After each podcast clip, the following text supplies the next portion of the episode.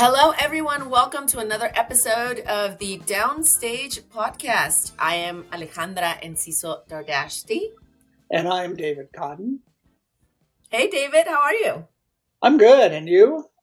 Good. And I am happy to have this guest that we've been wanting to have for a while. Would you make us the honors? I sure will. Uh, this is Pam Kragen of the San Diego Union Tribune. She is the arts editor of the Union Tribune and also a longtime theater critic for the newspaper. I personally have known Pam many years before she was even part of the Union Tribune. She's been an editor and a friend, and we're having her here today because uh, probably nobody working and writing about theater in San Diego has done as much and knows as much as Pam does. So, Pam, thanks for joining us today. Thanks for having me. I should also point out, excuse me, Alejandra, that uh, Pam it was the longtime president of the San Diego Theater Critics Circle. She only recently stepped aside while she's still a member of the group. Uh, and Pam, thank you for your many years of leadership with the group. Oh, you're welcome. It was a pleasure. Thank you so much, Pam. Yeah, and you know, so graceful, so nice, uh, like greeting us new members and uh, making us feel welcome, and just it's super great person. I I like Pam. So thank you. so Pam, I'm wondering because you have been writing about theater for so long in San Diego, what changes have you seen in our aside from the financial things that we've talked about theaters mm-hmm. coming and going what else have you noticed about the evolution of theater in san diego county? Well i started reviewing back in around 1997 or 98 i believe for the north county times.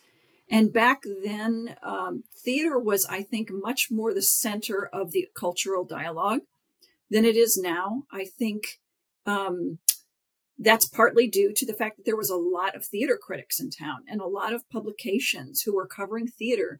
And theater was just like the San Diego Opera, were sort of integral to the dialogue, you know, in the community of what constitutes a healthy culture in San Diego. And I feel that there's so many distractions nowadays. You know, there's so much on the internet and, and social media and streaming television and, and cable networks and all that, um, and a dissemination of how news is consumed. That um, I, theater is an entertainment in San Diego, and I think I was talking to Barry Edelstein with the Old Globe recently, and he said they're they have a mission right now to try and put theater out into the community and, and make people realize that it's more than just what you see on stage it's what's beyond the stage the theater companies are doing to develop um, to allow people to express their voices in different um, ethnic communities, in prisons, in senior centers, in um, schools. And, and that's the one thing that I think people don't realize anymore. Theater isn't quite as prominent. Even though we have a massive theater community, I don't think the public really realizes how valuable it is. Agreed. Not at all. And uh, people also do not know, Pam, that you are a food critic as well, right? Yeah, yeah. Well, I, I'm a 40 year newspaper journalist. And when you're a journalist, you do just about everything, as David knows, as a as a retired journalist. Um, I started out as a business writer, then I became a news writer and a news editor, and uh, copy editor, business editor, and then around when was it? 19 no, like 2000 or so, I became an arts editor. And I was, at the time, I was already covering theater and I started covering restaurants as well. You know, I have always said theater directors are just like chefs, you know? Uh, they're very similar. They're very passionate about what they do. They take in all sort of external influences to create their piece of art, and um, they have an audience, you know. And um, you know, to me, it's like they have the same sort of Uh, of sort of viewpoint about creating something that's going to be consumed. So they go hand in hand to me, dining and theater. Pam, since you were at the helm of the Theater Critics Circle as long as you were, you can tell me how many years, I'm not completely sure. But why is it important that we have this organization? Well, I I joined, you know, in when we recreated the Theater Critic Circle in 2002. Anne Marie Welsh, the former Union Tribune theater critic, and I created it, but it actually existed back in 1983. And why I think it was it's important to have an organization like this is Welton Jones, who was a longtime San Diego theater critic back in the 60s, 70s, 80s, and 90s. Um, he was an officer with the American Theater Critics Association. And he got the organization to bring their bring their annual convention to San Diego in 1983. And all these critics from all over the country had like a whole schedule of plays that they got to go see. And it's the first time it put theater on the map nationally. As a result, in 1984, the Old Globe earned a regional Tony Award. And in 1990 something, the La Jolla Playhouse got a regional Tony Award. Those wouldn't have happened, I don't believe, if Welton and the theater critics had promoted the importance and size and quality of our theater community. So I think theater critics, you know, they like I said, they put it they put theater on the map for people that might not be aware of it. Hopefully they they bring people in who may not have been theater fans before and they contextualize what they see on stage what interesting facts and um, i'm glad you bring it up sometimes because we joke around um, david says no we're kicking or you know beating the same barrel and i'm like no david this is important. We need to continue to discuss right? That, that sometimes we are now I, I feel currently this image of a, kind of like a trollish mean person that's just looking at what to poke and it's not like that at all right? Uh, we're we're looking to bring what's happening on stage to other people but it's obviously through our experience cuz we're just human right? Well i think people assume critic means being crit- being criticizing you know? And i think it's more about being critical in terms of analyzing what we're seeing and, and trying, like I said, to contextualize it for the public.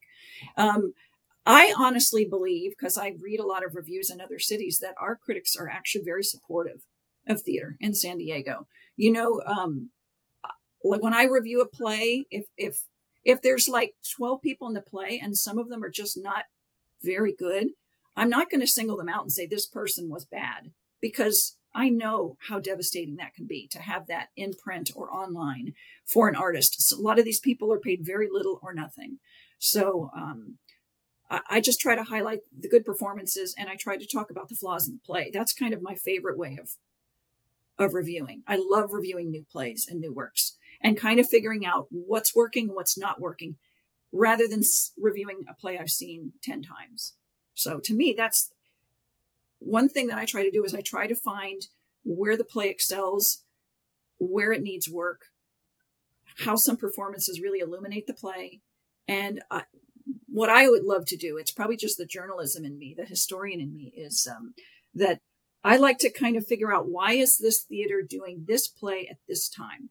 And what is the director's vision? And how does it relate to what's happening in the world today? Um, and if I can kind of throw that into a review, maybe it makes a little more sense why why theaters are choosing some of the plays they're choosing. So, Pam, how much time do you spend?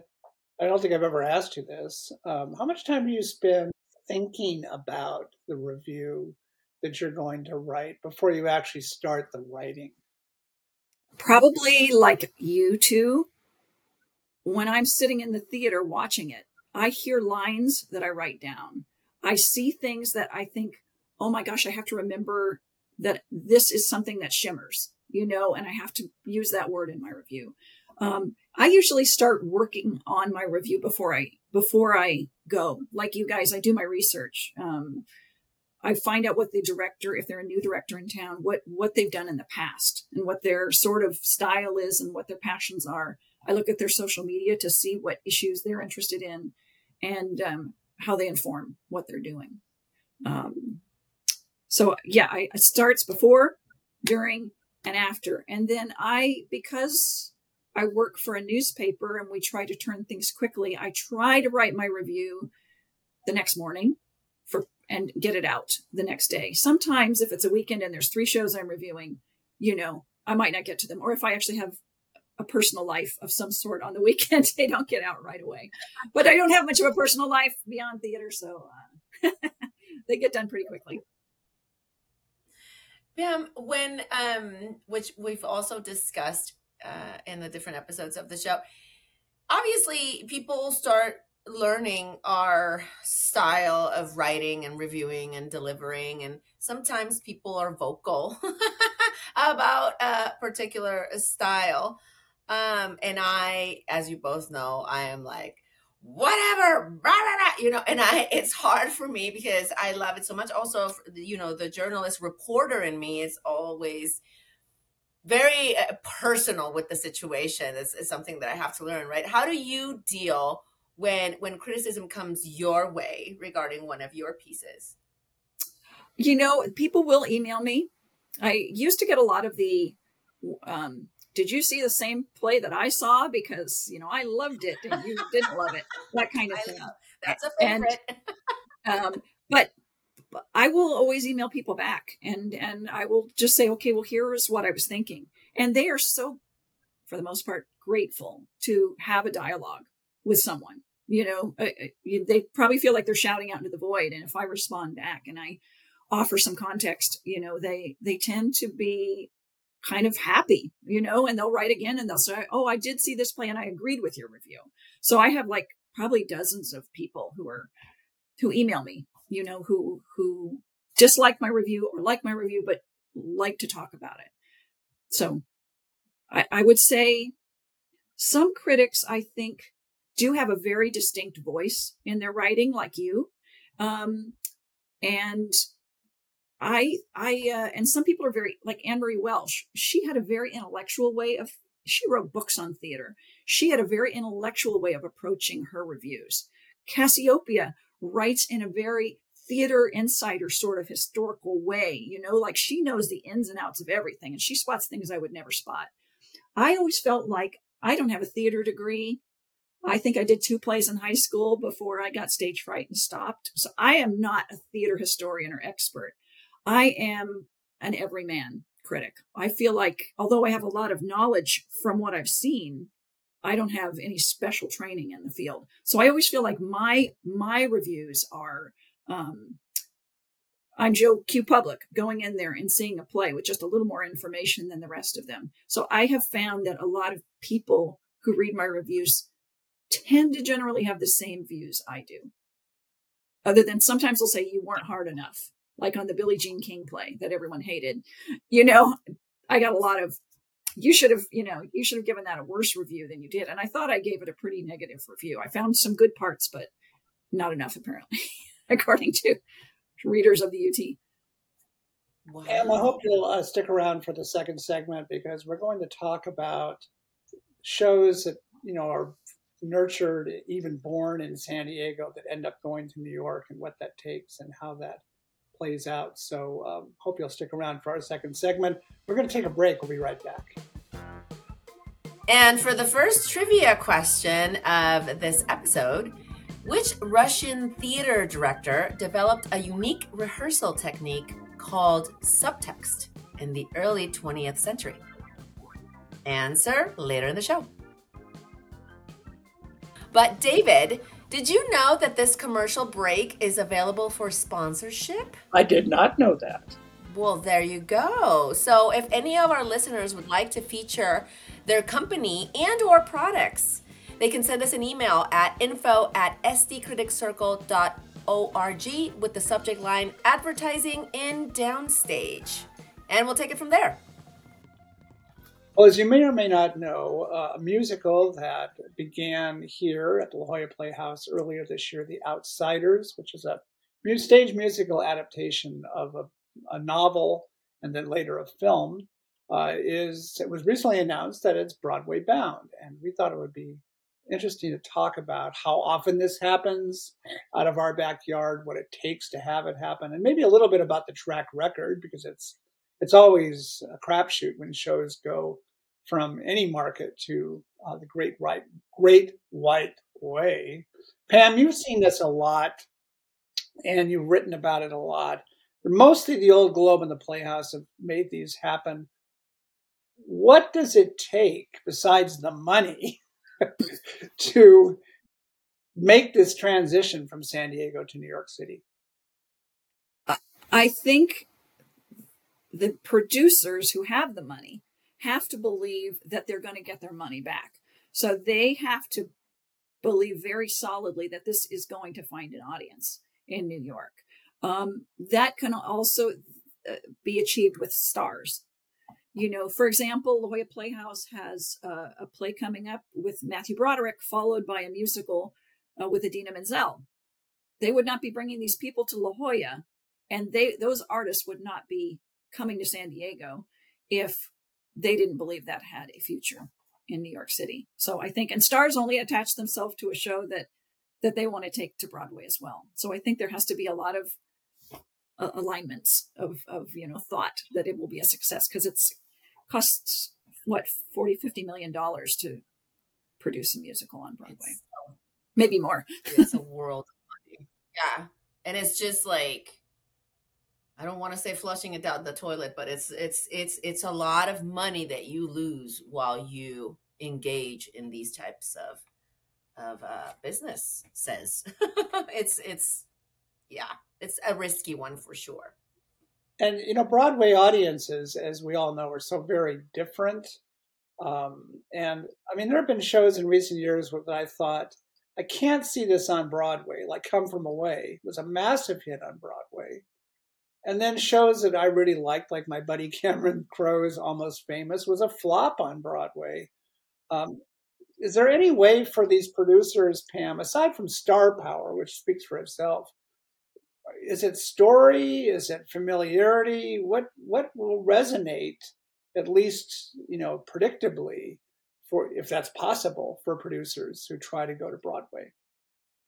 You know, I think if anyone had the secret recipe 80% of the musicals wouldn't be closing before they make back their you know their investment. Um, it seems to me and this is not an educated viewpoint that they have to be connecting with something that people respond to in the moment. Come from away um, i think if it had come out many years earlier people weren't ready for a 911 play but it came out when people were sick and tired of the hate on the social media and the hate from you know the the Trump, all that other kind of stuff. You know, it's like it was there was so much negativity and political division in the country. It was it was a musical about people taking care of each other from all different ethnicities and countries and caring about each other. Sort of like how Ted Lasso knitted America together during the pandemic, people being kind to each other from different countries. Um, so I I think it just has to be the right place at the right time. You know, it's you know, I, I can't I can't tell you what else is the magic sauce. Mm-hmm. Yeah, and I think specifically with "Come From Away," it was uh, this this little show, right? And it gave you that at the Playhouse, and for all of us that saw it in in its you know beginning stages, when it was going to Broadway, a lot of us thought, oh my God, they're gonna like Broadwayify it, right? This is such a nice little show. And it stayed that way. It kept that essence. And I think that's why it was such a huge hit. And then when it toured again, I feel like it was it was that, right? I mean, and people also don't know that a Jersey Boys came out of uh, La Jolla Playhouse, you know, a Rent, whatever, and and it's still like you said, Pam, in the beginning with with the business model, it's something that still continues to give, right? Uh, with movies and everything, it continues to give o- over here locally, and people are trying to replicate that, right? People want a Jersey, but like producers, right. they want another Jersey Boys, they want another Rent in order to keep, you know, uh, the money coming right? And in other other uh, formats with with the same play. I do have one thought. I oh i'm sorry. I was just going to say i do have one thought and all of you have seen these world premiere shows come out of san diego and some have gone to broadway that had no business of going um, and they didn't make it. Um, i actually didn't like uh, cameron crowe's show because I thought it was kind of creepy. This teenage boy being, you know, sexually enlightened by these older women. That just creeped me out. that creeped me out. And it was kind of a man's story. You know, the women were, except for the mom, all kind of, you know, floozies. And uh, to me, it just didn't connect with me as a woman. Just like Hunter S. Thompson musical, La Jolla Playhouse doesn't connect with me as a woman. It's a man's story told by men. Um, uh, but what I was going to say was, I've been seeing these world premiere shows since like the 90s here in San Diego, and you probably have felt this too. When you're in the audience and something happens on stage and you see something spectacular happen, and you think, oh my God. And that was like for me, it was when no- Norbert Leo Butz was in Dirty Rotten Scoundrels at the Old Globe, and he did that crazy, you know, crazy song about the mentally you know, he's faking that he was like a mentally disabled person and dancing all over the stage. I thought, oh my God, this is going to go to Broadway and he's going to win a Tony Award. And he did win a Tony Award. Not that I'm, I was, you know, really all that bright. Anyone could see it. Same with Thoroughly Modern Millie. When uh, Sutton Foster came out of nowhere, the understudy, and she started singing, oh my gosh, you know, three songs in, you're just like, oh my God, where did she come from? You know, she was like a star is born. And I remember Jersey Boys you know, they didn't hold for any applause for the first like half hour, 40 minutes of that show. So you t- couldn't release your enthusiasm. And then finally they get to some super famous song. I don't remember what. The horns come out or something like that. And then they let the audience finally clap. And the audience, you know, rose to their feet and roared. And I thought, this is this this has got that sauce, whatever it is. So I do think that we have all seen those shows, you know. And I think The Outsiders is going to do well, honestly, because yeah, just, gonna, before we wind, yeah, before we wind up this conversation, I mean, I like The Outsiders a lot. You know, I don't know how many people have read the novel or even remember the film that Francis Ford Coppola made in the 80s. What do you suspect its prospects on Broadway will be, Pam? I, I think it will be a success. Um, I just think that the style, the dynamic style of the direction with the choreography, I think it, I did read the book before I saw the musical, and I thought they really did a good job t- telling the story of this young boy writing the story. And they opened it in a very genius way inside a movie theater because that's where the movie opens is in a movie theater. But the, the, the theater, the, the Playhouse Theater was the movie theater. You know, it was just so clever. I thought it needed some work, but I think it's I think it's really good. What about what do you guys think?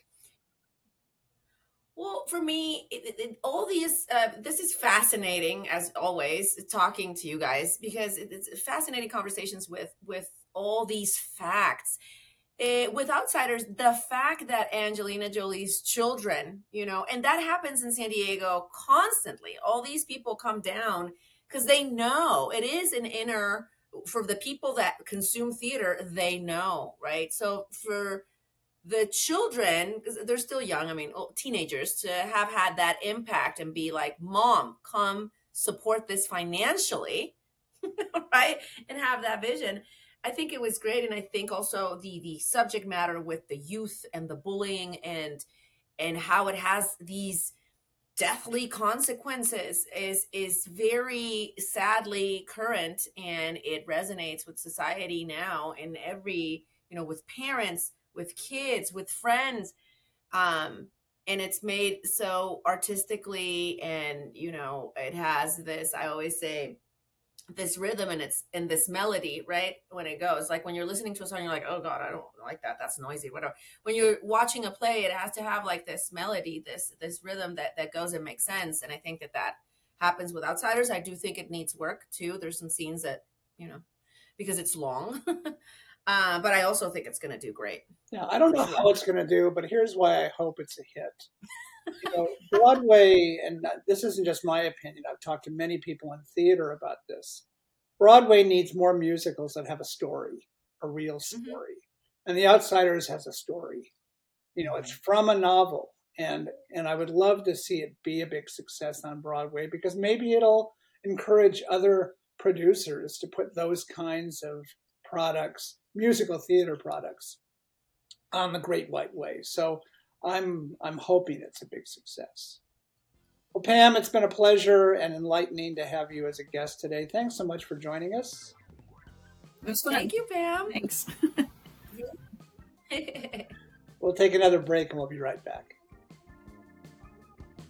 Our second trivia question today is This jukebox musical, which world premiered at La Jolla Playhouse, went on to Broadway where it won four Tonys, including Best Musical in the year 2006.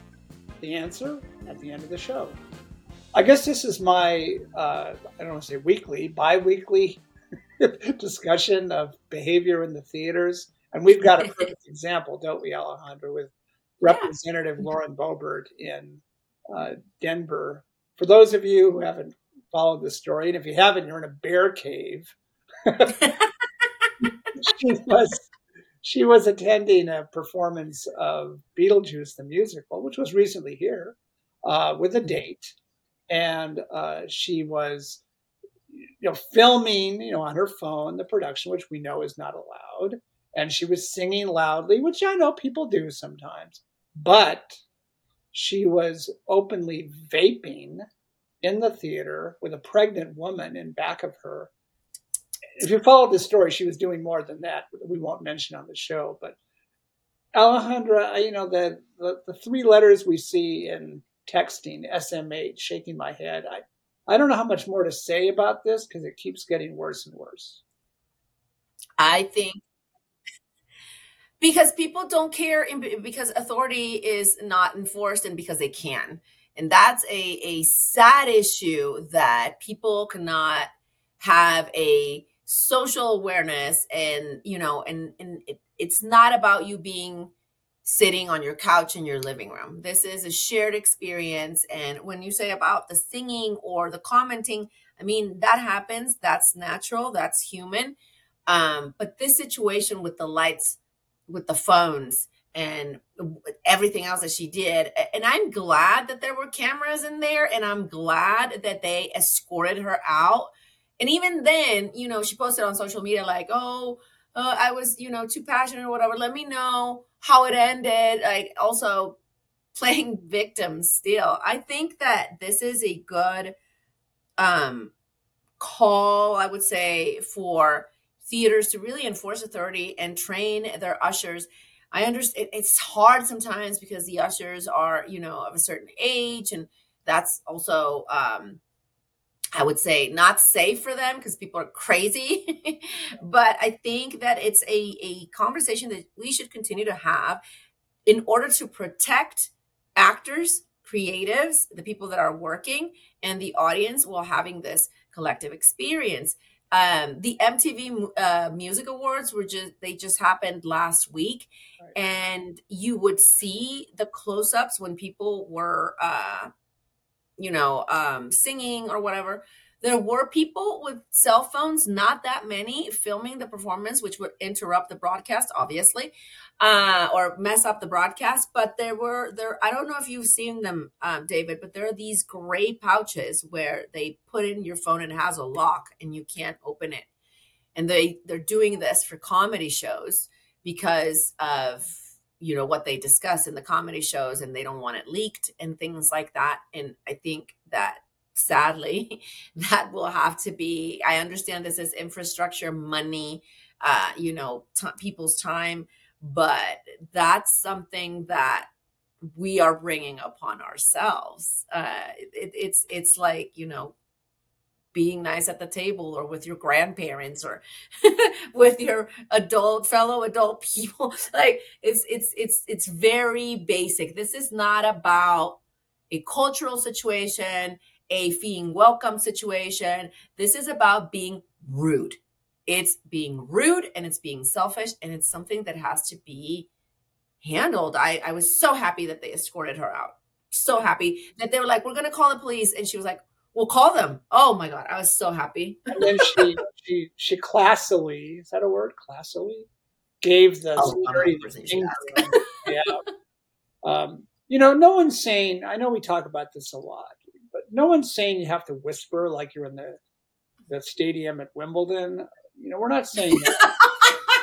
that Wimbledon reference will forever, forever be in my mind. Able, you should be able to go see Beetlejuice. We, we just saw it. Yeah. Know, it is a show where you have a good time. I don't even really mind people singing. I know they get carried away. The no. phones thing is wrong, of course, and anything beyond that, you you have to think. You have to remember, everybody, that there are other people seeing this show. It's not just mm-hmm. you, as Alejandra yeah. said. And, and, let's not forget the biggest thing of all, which theaters will remind you of uh, most of the time, that out of respect and consideration and safety of the performers on stage, you behave yourself, right? Mm-hmm. And you, you show them that respect. They're working for you, um, and they deserve your attention and your respect. Mm-hmm. All right. Well, I'm sure we'll talk about this again. so it's not the end of it, unfortunately. I, we do want to talk briefly before we say goodbye today about um, this uh, article that was written by Emanuel Azenberg. Um, I don't know how many of you saw it in the New York Theater website about his own thoughts about uh, where theater is headed and what the problems are. And he, the headline was something like "We're chasing away audiences," mm-hmm. uh, and and among the points he made was that theater is pricing out so many people, and that it's uh, not very accessible to younger audiences, among other things. Alejandra, you read this what were your thoughts about his comments? Uh, I agree. I agree to a point. I think that again, like I've been saying constantly, um, because guys, behind the scenes, we do discuss our points of view and how we feel before sharing it with you all, and um, we do worry about being repetitive. But these things are so important and that's how you create change right putting it uh, bringing it across the table and continuing to discuss and, and um, kind of like dissect aside from the domino effect that has been happening because of the approach um, to theater i think that there also needs to be like pam was saying in the previous segments there needs to be this um, view behind the scenes to see how important it is. There is, and now after, because I saw the the Hunter Thompson's musical uh last night, and I my head exploded, and that's why I love when we have these conversations. I'm now feeling that it's like a conspiracy theory, David. like I feel this this conspiracy. I have this conspiracy theory that they're trying to like abolish theater so we stop thinking. You know what I mean? Like I just I got all this in my head. Like it's like it's a plot in order for us to stay like more lethargic and not really, you know, analyze and think about things because theater brings this such like powerful perspective to like the world once you see a performance so people are not, younger audiences are not grasping the value, the time. And I'm saying this in a general, obviously, sense, not not everybody, but um, and you have students too in your classes. I teach as well. And I just got, you know, we were talking about Les Mis that's coming to San Diego, and I just got a question that said, and people pay for that? With like the face like all scrunched up. And I was like, yes, yes, miss. People pay for that. Like you pay for Bad Bunny, right? And like we've discussed, because they don't have, they don't see that value and they don't see, and they see it as it's for older people or for older ladies, right? They put a gender on that and, and, and which is all a label. And it's like, give it a chance. You know, parents are giving it a chance for Taylor Swift and they loved it right? Taking their kids and they're becoming Swifties or whatever. It's the same here. But if going back to the article, if the producers in the theaters don't put that out there and just try to make it this money machine, uh, it's not, you know, everybody's looking for the next Hamilton or whatnot. And Hamilton also was a success because of what it was behind it, the story, the cast, the diversity, you know, and twisting it or turning it around because everything has been so white that they're like, we're not doing that. And that's what people wanted, you know? I don't know if I'm just rambling, but yeah. I love when you ramble. I love when you ramble because there's always something, there's always meat on the bone when you ramble. yeah. I'll just say this, you know, as we wind up our show today. Um, you know, Pam mentioned theater in other communities where it's not happening. And I did an interview the other day with the director, Chay Yew, who directed Cambodian Rock Band, among other things. Uh, and we were talking about this issue. And he said that, you know, one of the things that's come out of the pandemic is that a lot of um, underprivileged neighborhoods have empty spaces, warehouses, vacated office space, etc. And he said, wouldn't it be great if landlords would let small theater companies go into some of these areas? Uh, it used to be this way in LA and New York. Uh, I don't know that it is that much anymore. So that theater would be accessible to people in neighborhoods where they wouldn't have to go to Balboa Park. I'm talking about San Diego here, or to La Jolla, uh, or even downtown to see theater if it was available you know, in the general community, exposed to more people, uh, you know, wouldn't that be a wonderful development? I don't know. Maybe that's pie in the sky because you're asking, you know, landlords to give theater companies that don't have much money to start with, you know, a break on the rent, et cetera, et cetera. But you know, it's it would be nice to think about the possibility of that happening. I know it's great that the Old Globe has their program that takes theater literally out into these communities and shares it with them. That's wonderful. It'd be nice if there was something consistent, um, whether it was financed by a big theater like the Globe or whether these smaller companies would have ways of doing it. We'll see what happens, obviously, but I, I prefer to remain hopeful. I hope you do too, Alejandra. Yeah, me too. Just like the Globe did it, uh, because Freedome Bradley Valentine brought all these initiatives when they started the Arts Engagement Department. Other other smaller theater companies are starting. The Globe has a behind the curtain, which is they invite people to to see it, like stuff that's happening behind the curtain. And another theater company came out with a behind the curtain. Uh, made me I, I I giggled a little bit and I was like, as long as you're bringing the programs, that's fine. I mean, naming them, naming them the same way, okay. But um, I think that would be an idea, David. I agree. But at the same time, you know how I am. I'm just like, at the same time, I would analyze the process and the um how people are receiving it and how and the follow up of that. Because again i think it's a co-responsibility but yeah in order to be co-responsible you have to put it out there and share it right? So. Some someday the two of us will figure this out and then we'll go global because we figured this out.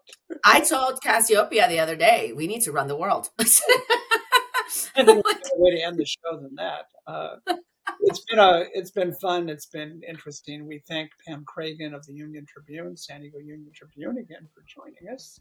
Alejandra, always great to see you in person and here. I uh, know.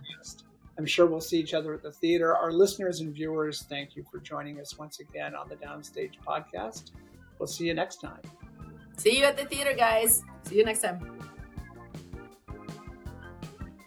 And the answer for which Russian theater director developed a unique rehearsal technique called subtext in the early 20th century? Konstantin Stanislavski. It involved encouraging actors to explore the underlying motivations and emotions of their characters, even if those thoughts and feelings were not explicitly stated in the script. Here's the answer to our second trivia question Which jukebox musical that premiered at La Jolla Playhouse and went on to Broadway where it won four Tonys? The answer is Jersey Boys, which was directed on the Great White Way by Des McAnuff, who at the time was La Jolla Playhouse's artistic director. Downstage is a production of the San Diego Theater Critics Circle. Co hosts, David Coddon and Alejandra Enciso Nardashti.